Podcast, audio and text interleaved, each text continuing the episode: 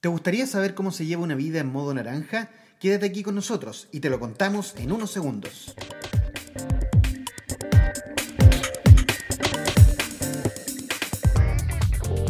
En este podcast descubrirás un modelo de liderazgo personal que te ayudará a encontrar una brújula, tu propósito personal en cinco dimensiones de valor para una vida plena y con sentido en estos tiempos de irrupción. Modo naranja, co-creando tu propuesta personal. Muy, pero muy, muy buenas tardes a todas y todos nuestros auditores en, esta, en este sexto episodio ya de Modo Naranja. ¿Cómo estás, Marcelino Garay Madariaga? Muy bien. Estoy contento. Hoy ha sido verdaderamente un día de primavera, así que saludo con mucho cariño a todas y todos quienes nos escuchan y a ti, Eduardo querido, con el cual podemos navegar y hoy día evidentemente vamos a navegar con este modo naranja. Bienvenido a todos, muy bien, así que introduce el tema porque estoy ansioso, ni yo sé de lo que vamos a hablar Eduardo hoy día, vamos. Mira, quiero partir con una eh, frase de don eh, Rutger Breckman, que es quien eh, inicia nuestro capítulo en esta dimensión de la que vamos a hablar el día de hoy. Y don Rutger dice lo siguiente, si se hubiera preguntado al economista más reconocido del siglo XX cuál iba a ser el mayor desafío del siglo XXI, no habría tenido que pensarlo dos veces. El tiempo libre. ¿Qué le parece, don Marcelino? Es un problema el tiempo libre. ¿eh? Excelente. Usted me está leyendo la mente, pero no voy a desvelar todavía la recomendación naranja que tengo para el día de hoy. Pero el tiempo es precisamente uno de los recursos que es limitado y que pasa igual para todos los actores. No se gestiona el tiempo, Eduardo, yo me revelo a ese concepto. Lo que se gestiona son prioridades, qué es lo que se hace en el tiempo. Y esa es la gran diferencia, porque a veces uno puede estar creando valor en lo que hace y otras veces está destruyendo valor o derechamente no está creando valor. Y cuando hablo de crear valor, no es solamente lo material, ¿ah?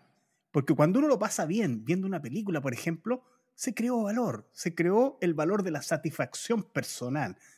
Buen tema. Buen tema. tiempo. Buen tema. Bueno, dentro de esa línea, el día de hoy vamos a develar la quinta dimensión de eh, modo naranja. Es la última de las cinco dimensiones de nuestro modelo. Y esta dimensión es la dimensión económica. La dimensión económica. Mira, mira qué dimensión más compleja que está. Yo me fui a línea, al Instituto Nacional de Estadísticas de, nuestro país, a ver qué decía sobre qué es economía. Algo bien macro y algo bien de Estado también, para poder entenderlo. ¿ah? Y, el, el INE dice que la economía es la ciencia social que estudia cómo las familias, empresas y gobiernos organizan los recursos disponibles que suelen ser escasos para satisfacer las diferentes necesidades y así tener un mayor bienestar. Eh, las necesidades son infinitas, yo lo aprendí muy, muy chico, muy chico, y los recursos son limitados. Es un tremendo tema el económico, una de nuestras cinco dimensiones, la última del modo naranja, que la vamos a ver justamente en sus dos pilares y vamos a ir detallando un poquito de qué se tratan estos dos pilares que tienen que ver justamente con la propuesta de valor y con la estrategia económica que tiene cada uno en estos dos pilares. Sí, yo me meto por esto de el sostener nuestro estilo de vida depende del valor que creamos. ¿ah? Si no estamos pensando en vivir de subsidios, ¿cierto? En realidad, nuestro estilo de vida hay que pagarlo y para pagarlo tenemos que crear valor. Cuando creamos valor, generamos ingresos y esos ingresos nos permiten mantener nuestro estilo, mantener nuestro nivel de vida, incluso generar necesidades o cubiertas, digamos, para nuestros hijos, etcétera, etcétera. Si creamos valor, obtenemos ingresos monetarios y podemos financiar así entonces nuestros gastos. Pero este desafío de, obtener ingresos, Eduardo, no es fácil, ¿eh? No es fácil. no hay una sola fórmula. No es fácil. Así yo me meto al tema de, lo económico. ¿eh? No es fácil, porque piensa tú que Chile es uno de los países que tiene, según el Gini, una de las brechas económicas más grandes de, quien, de quienes entre quienes más ganan y quienes menos ganan. Y en general en Latinoamérica la brecha económica es gigantesca, pues es gigante.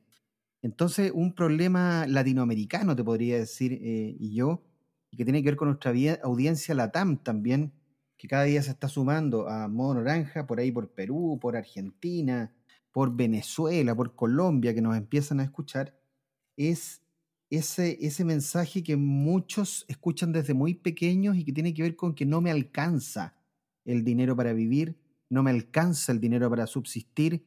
Muchos eh, lo han escuchado de sus padres, muchos lo han escuchado en sus entornos, y es como esa lucha a diario, semanal y mensual constante de, tener esa tremenda incertidumbre en lo económico. Es cómo, cómo hacer para poder sobrellevar la vida cuando los recursos son tan, tan escasos en una gran mayoría, en un gran porcentaje de Latinoamérica. Sí, yo estoy de acuerdo con esto de, la desigualdad. Es una de, las fracturas muy fuertes que tiene nuestra sociedad, incluso a nivel latinoamericano, y es una tarea pendiente.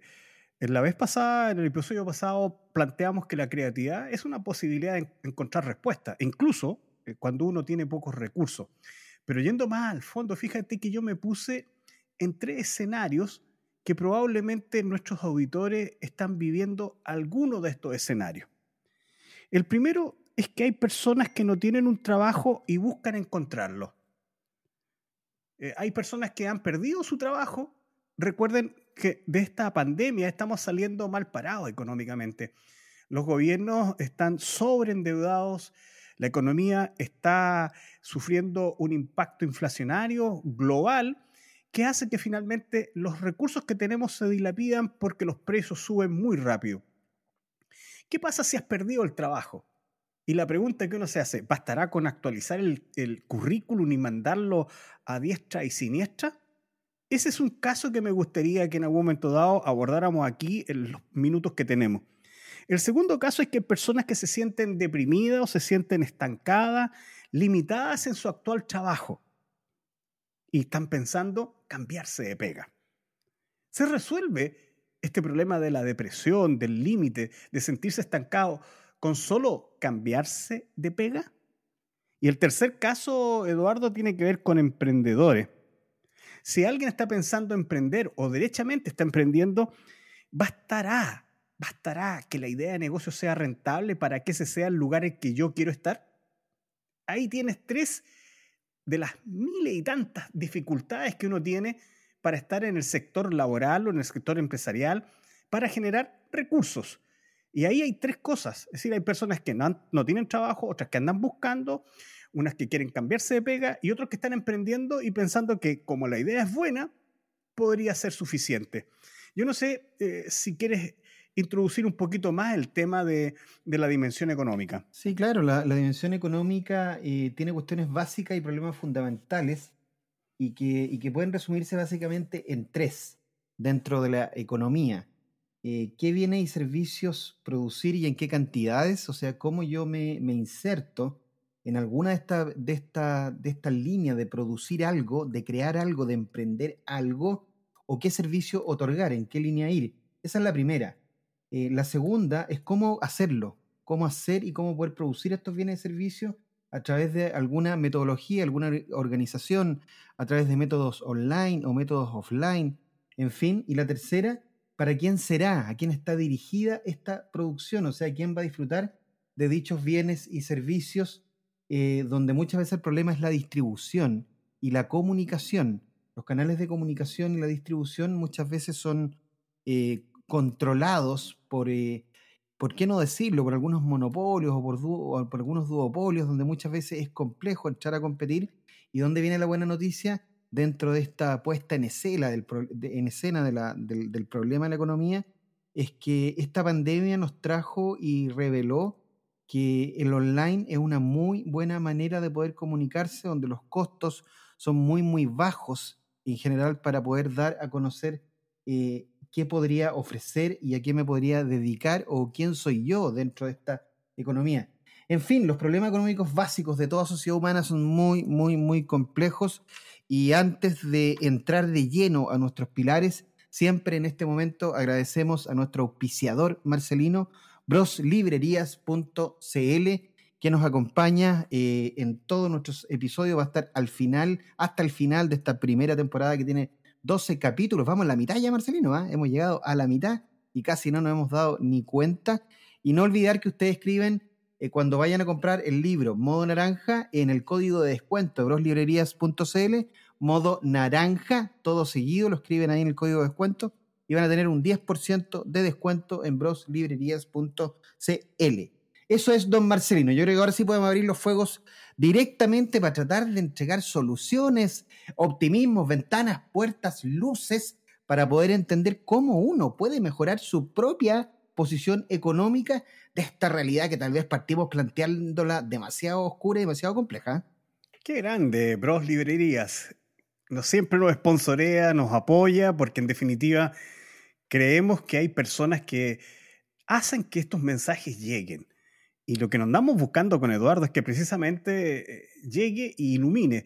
Y justamente ahora, pues, Eduardo, entramos a la solucionática, entramos a proponer algunas ideas para salir de este desafío que es sostener nuestro estilo de vida generando valor. Parte tú, Eduardo, a ver si, si yo me animo y voy poniendo lo mío. Bueno, yo creo que lo primero que lo hemos conversado en varias otras eh, eh, ocasiones o situaciones, Marcelino, es, es encontrar el propósito y lo que te mueve en la vida esa pasión, lo que más te gusta, y que también lo hemos dicho, pero con disciplina empieza a generar una respuesta en el mercado donde finalmente te terminan pagando por hacer lo que más te gusta. Yo sé que es una ecuación súper difícil, tal vez tú nos podrías ayudar un poquito más en esa línea. Me has ayudado también, también a mí en lo personal, justamente cuando hemos conversado ese, ese tema de, de, cómo lograrlo. Yo siempre cuento que me demoré como, como después de los 40 años. Recién empecé a entender qué es lo que más me gustaba hacer y también empecé a entender que me pagaban por eso que era lo que más me gustaba hacer. Ahí entendí, ahí empezó a operar este Tinder, este Tinder económico en el fondo, este match, donde yo me pongo como oferta personal al mercado con mis cualidades, con las cosas que más me gustan hacer y con mucha disciplina, muy importante, pero además el mercado se encarga de pagarte y muchas veces pagarte muy bien por aquello que haces eh, también, pero no es fácil, pues no es fácil. Yo me demoré años, años en lograrlo. Sí, yo creo que tal como te lo dije, Eduardo, la primera vez, mientras antes uno encuentre esa respuesta que es el propósito personal, esta brújula que dice Modo Naranja, se te empieza a iluminar todo. Primero hacia el pasado se empieza a integrar las cosas que tienen sentido y valor para ti.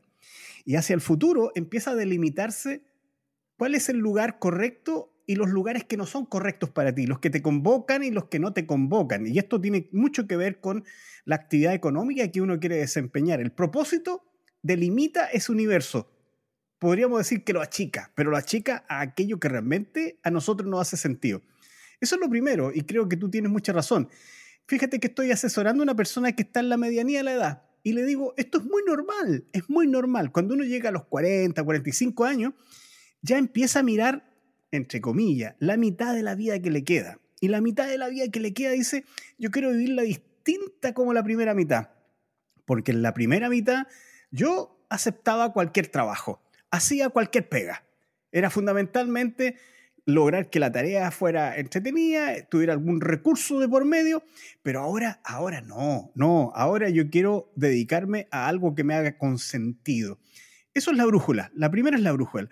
La segunda que tú eh, creo que has planteado y lo has ya prefigurado y tú nos puedes ayudar un poco más, Eduardo, en esto, es que uno tiene que plantearse como una propuesta de valor. Uno tiene que tener una propuesta de valor. ¿Qué problemas son los que resuelve?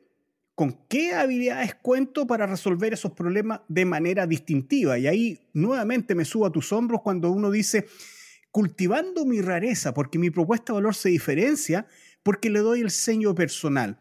Cuéntanos un poquito eso de la propuesta de valor, que uno de los elementos de esta dimensión. Bueno, esta dimensión tiene justamente dos pilares. Dos pilares. Recuerden que nuestras cinco dimensiones, que las hemos ido relatando eh, pausadamente dentro de cada uno de los capítulos, hoy día nos encontramos justamente en la quinta dimensión, que es la dimensión económica, y esta dimensión también tiene dos pilares.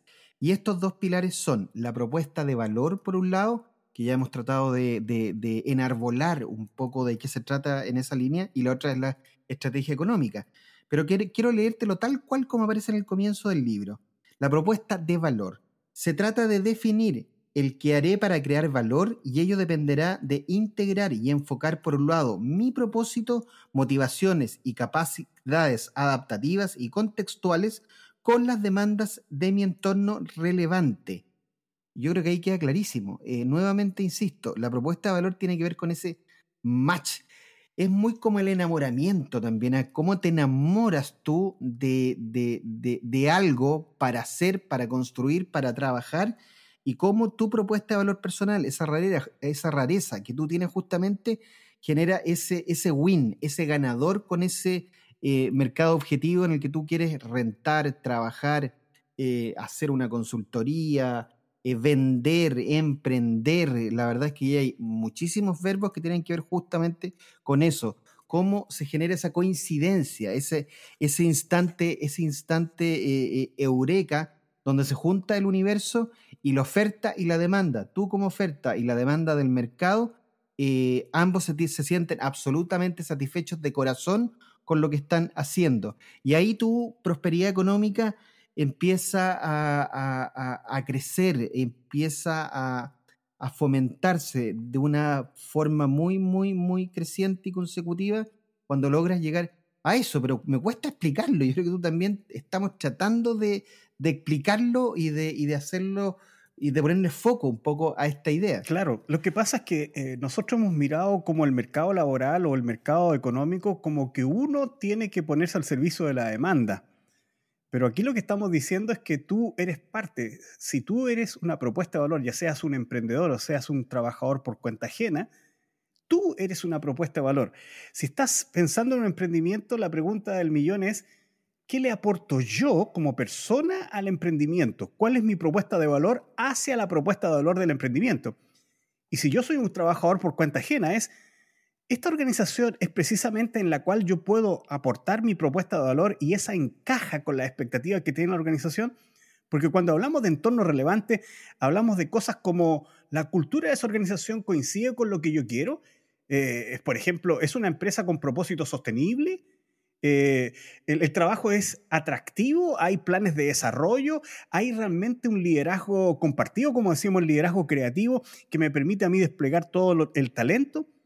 Es un match, como lo planteas tú, Eduardo, es un match. Hoy día buscar trabajo o hacer una actividad económica es lograr el encaje en la propuesta de valor que soy yo y lo que el entorno relevante, en otras palabras, ya sea la organización o el emprendimiento, encaja con esa propuesta de valor.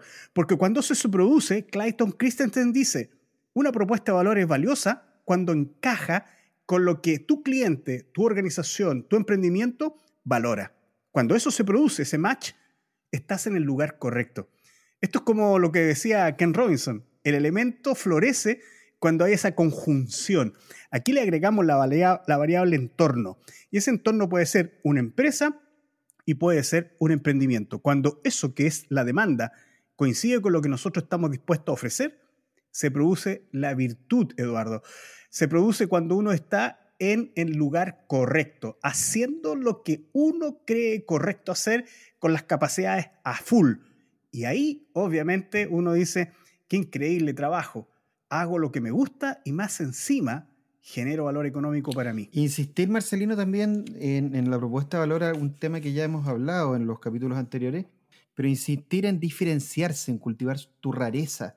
Yo aquí siempre pongo un ejemplo, cuando, cuando me toca hablar de estas temáticas en, en entorno económico y en escuelas de economía donde, donde hago clase, eh, siempre les digo que eh, observó mi mujer de mí que me hace diferente a todos los otros hombres que existen en el mercado. ¿Qué me hace valioso a mí como propuesta de valor? Ocupo este ejemplo personal porque es muy atingente. ¿Qué cosas tengo? ¿Qué cualidades? ¿Qué, qué formas de ser? ¿Qué conocimientos? ¿Qué, qué habilidades tengo distinto de todo el mar de hombres que existen que definió que eh, la PAME me eligiera a mí como su eh, hombre, espero para toda la vida, Marcelino, para toda la vida, al menos eso es lo que yo espero de, de ella justamente. Eh, dónde está aquello. Y con el trabajo y con la, la, propuesta de valor, cuando uno enfrenta al mundo, a la economía, al, al, mundo laboral, eh, uno se tiene que parar de la misma manera. ¿Cuál es mi oferta? ¿Qué me hace distinto a mí eh, de los otros 100 profesionales que son muy parecidos a mí? ¿Qué me hace distinto, diferente? ¿Qué me hace deseable? ¿Qué, hace que quieran estar con Marcelino Garay? Que quieran llamar a Marcelino Garay, que Marcelino Garay sea la persona que dé esa determinada charla, que haga esa determinada consultoría.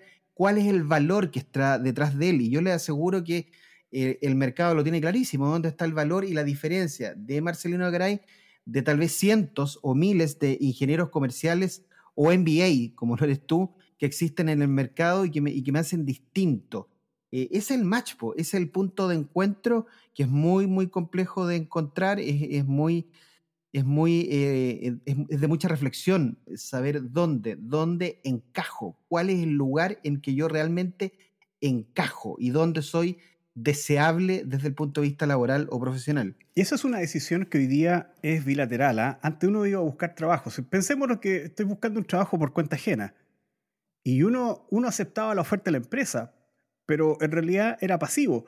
Hoy día, hoy día, el mercado laboral para algunos profesionales es un match. Es decir, no solamente eh, la empresa me elige a mí, sino que yo también tengo la capacidad de elegir la empresa. Y ese es el match que andamos buscando. Cuando hay una claridad en la propuesta de valor y esta propuesta de valor está anclada, alineada a mi propósito personal, tengan la seguridad que ustedes van a poder decidir en qué lugar quieren desempeñarse. Y voy a ir a la estrategia, voy a poner algunos elementos de estrategia, Eduardo. Hay algo que, también heredé de ti y, que admiro mucho, que tiene que ver con el vínculo. El vínculo tuyo, ya seas un trabajador por cuenta ajena o ya seas un emprendedor, con respecto a tus clientes. Busca fans, me decías tú, Marcelino. Eh, eh, eh, busca fans, me decías. No, no son clientes. Busca que el vínculo sea verdaderamente un vínculo de fans, que realmente haya un aprecio por lo que tú haces. Cuando tú te plantas en lo que tú haces desde el punto de vista del vínculo, ya no tienes clientes. Tienes verdadera, verdaderamente personas que van a valorar lo que tú haces. Ese es uno de los elementos que me gustaría después si quieres expandir un poquito más el concepto de fans que tú planteabas, Eduardo.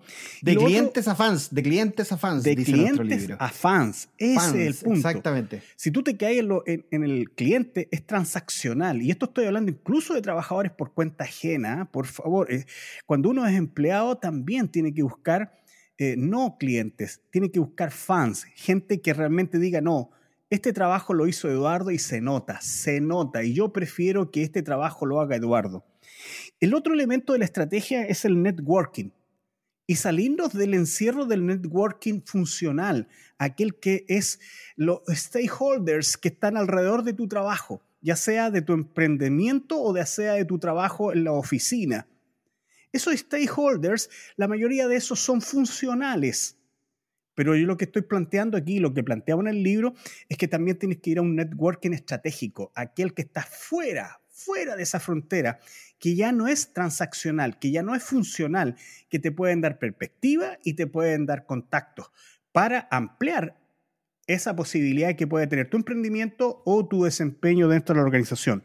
Y finalmente, también como parte de la estrategia, el construir vínculos de aliados. Aliados son personas que pueden hundirte o te pueden catapultar. Y esto no estamos hablando de clientes, estamos hablando a lo mejor de proveedores clave, estamos hablando de compañeros de trabajo clave que verdaderamente tienen esa capacidad de expandir lo que tú estás haciendo. Los aliados también debe ser un plan de desarrollo de tu estrategia económica, de tal manera que puedas tener fluidez en los cambios que quieres imponer. Ahí por lo menos tenemos tres elementos de estrategia, Eduardo. No sé si quisieras tú ahondar en uno de ellos o agregar otros. No, me gustaría transparentar algo haciéndote una pregunta directa, Marcelino, ya que nos conocemos tanto y yo creo que a nuestro público le encantan también estas interpelaciones de manera directa.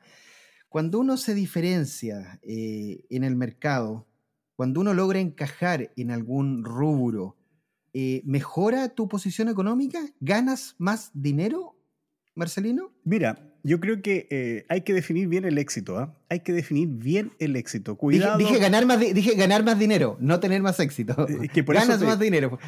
Por eso te digo, yo, yo lo que sí estoy claro que cuando tú haces lo que tu propuesta de valor encaja con lo que el cliente quiere, tienes la seguridad de que vas a tener más ingresos en el largo plazo, porque ese, ese, ese cliente es fans, ya no es un, un vínculo transaccional. Lo primero. Segundo, aun cuando sea una o dos veces que puedas trabajar con ese cliente, el grado de satisfacción o de desarrollo que tú puedes entregar a ese cliente o en ti mismo vale la pena. A veces, a veces por eso digo que el éxito no se puede medir solo en el ingreso, pero si tú estás en tu elemento, como dice Ken Robinson, yo creo que el éxito viene por añadidura, Eduardo. Cuando uno está en el elemento, cuando uno tiene una propuesta de valor concreta, diferenciada, créeme, créeme, vas a encontrar a aquellos clientes que van a decir, no, este trabajo es para Eduardo. No hay otro. Pueden haber otros. No, yo prefiero Eduardo. Y eso, en largo plazo, si tú lo traes a valor presente en términos financieros, claramente van a ser más ingresos por Eduardo. Muy bien. Bueno, yo creo que hemos dado, hemos, hemos cerrado más o menos el círculo, o hemos al menos dejado ahí con ganas de leer más sobre este capítulo de la dimensión económica entendiendo que todos los seres humanos tenemos una propuesta personal, cómo nos diferenciamos frente al mercado, pero para poder sobrevivir a corto, mediano y largo plazo, hay una estrategia detrás de ello, una estrategia económica que tiene que ver justamente con cómo vamos eh, afirmando, vamos generando eh, aliados claves y vamos sosteniendo este, este, esta, esta rueda, también como lo llamamos, esta rueda económica en el libro eh, para poder sostenernos justamente en el tiempo. Hemos llegado y ya se empieza a escuchar la música, Marcelino. ¿La sientes por ahí? Ah, ¿Sí? sí, se nos vino el tiempo encima. Ya empiezo a escuchar. Se nos, viene el, se nos viene el tiempo súper, súper encima, pero tenemos nuevos capítulos y yo creo que vamos a dejar ahí en los próximos capítulos mientras empieza a escuchar la musiquita y empieza a subir, a subir de tono. Yo creo que ya tenemos dos cosas en pauta pendiente, Marcelino. El índice IHC, que podríamos dejarlo para otro capítulo, y hablar un poquito más sobre la dimensión económica, porque creo que nos quedó corto el capítulo para poder develar un poquito más hacia dónde, hacia dónde debiéramos caminar. Pero, pero mira, pero mira, mira, aunque sigue escuchándose por ahí la música que viene ahí, ahí, ahí de lejos, yo creo que algo sí es clave, porque y como conclusión para mí en esta, en esta parte, cuando uno hace lo que más me gusta, lo que a uno más le gusta, disciplinadamente, no tengan dudas que el mercado además se va a encargar de valorarlo, de sentirlo altamente, valorarlo y pagarles muy bien por aquello que hacen tan, tan bien. Se genera ese match, créanme que se genera. Y ahí sí, la música está alta, está muy, muy alta, porque se nos viene en este preciso instante nuestra recomendación en modo naranja. Bien. ¿Te parece si parto yo el día de hoy? ¿Me toca a mí, Marcelino? quiero recomendar, quiero recomendar un libro, un libro que se llama nada más y nada menos que El empresario que anticipa el futuro. ¿Quién será? ¿Quién será el empresario que anticipa el futuro? Eh? es, la, biografía de don Elon Musk. Eh, esta biografía está realizada por Ashley Vance él es un columnista eh, eh, con foco en negocios, un columnista eh, americano que se ha dedicado justamente a escribir con temas en esta línea y se encargó de bucear y redactar la vida de este empresario que anticipa el futuro. ¿Y por qué lo toqué? Porque Elon Musk es el creador de PayPal, Marcelino. Yo no sé si todo el mundo lo sabe, o sea, el comienzo del pago y de la transacción electrónica de dinero, como estamos hablando de economía, eh, justamente es uno de los, fundadores, precursores y creadores. Pero otra cosa muy interesante que tiene don Elon Musk es que es capaz de inventar eh, nuevos nichos de mercados o reinventar nichos que al parecer ya están saturados como SpaceX, por ejemplo. SpaceX creíamos que eh, todo el mundo que tiene que ver con el viajar al espacio, viajar a la Luna, viajar a Marte, creíamos que estaba detenido y llega esta persona y lo reinventa justamente a través de una mirada distinta, esa mirada, como decimos siempre, Marcelino, no incumbente, viene desde fuera a poder mm. tratar de insertarse en el mercado. Se relata la vida desde muy, muy pequeñito, hay unas muy bonitas fotos a todo color dentro del libro, donde uno lo ve en un día ahí en la sabana africana con sus papás, en unas sillas de playa, eh, disfrutando de un día cualquiera, o, uno lo ve muy, muy pequeñito, era muy rubiecito de chiquitito, y uno lo ve también en unas fotografías ahí en la universidad, sus primeros eh, dibujos o prototipos vinculados a Tesla, Motors, cómo empezó a trabajar en robótica, quiénes fueron sus primeros amigos, una muy, muy buena biografía para poder entender a este genio que como todo genio marcelino, es amado y odiado. Eh, no conozco a ningún genio que haya cambiado el mundo que no tenga esta especie de cara y sello, de esta dualidad, amado y querido por muchos, pero también odiado a extremos por muchos. Eh, algo pasa justamente ahí con la genialidad.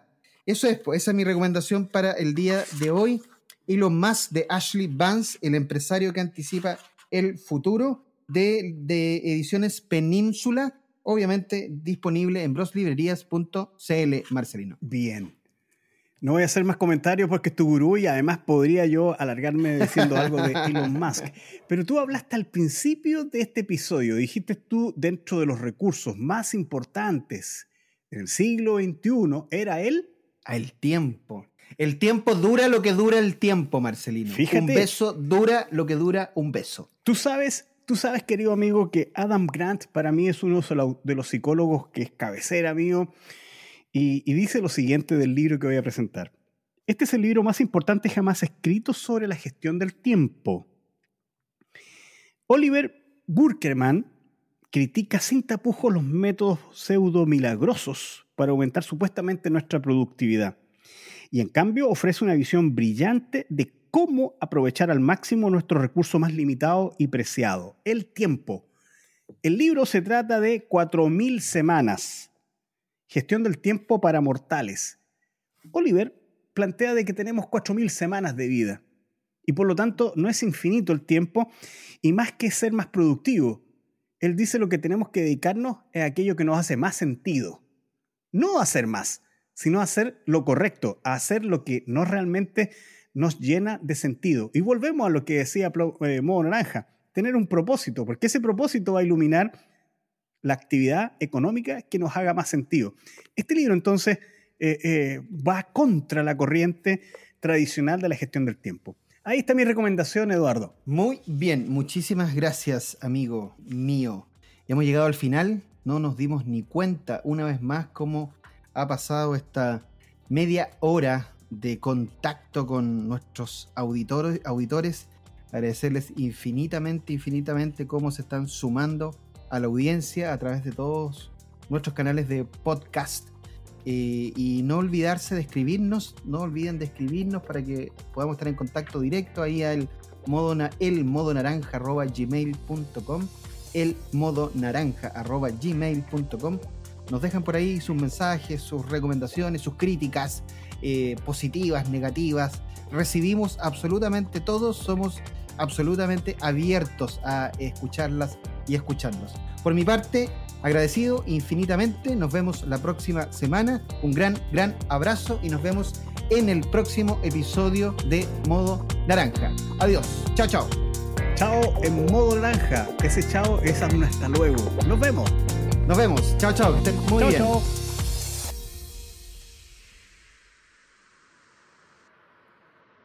Modo Naranja es un podcast original de Locañas Studio, con las voces de Eduardo Águila de Ramón y Marcelino Garay Madariaga. Producción general, Águila y Garay Consultores. Musicalización, Daniel Basuñán, DJ Bass. Mezcla de sonido, Garage Band, con el auspicio de broslibrerías.cl.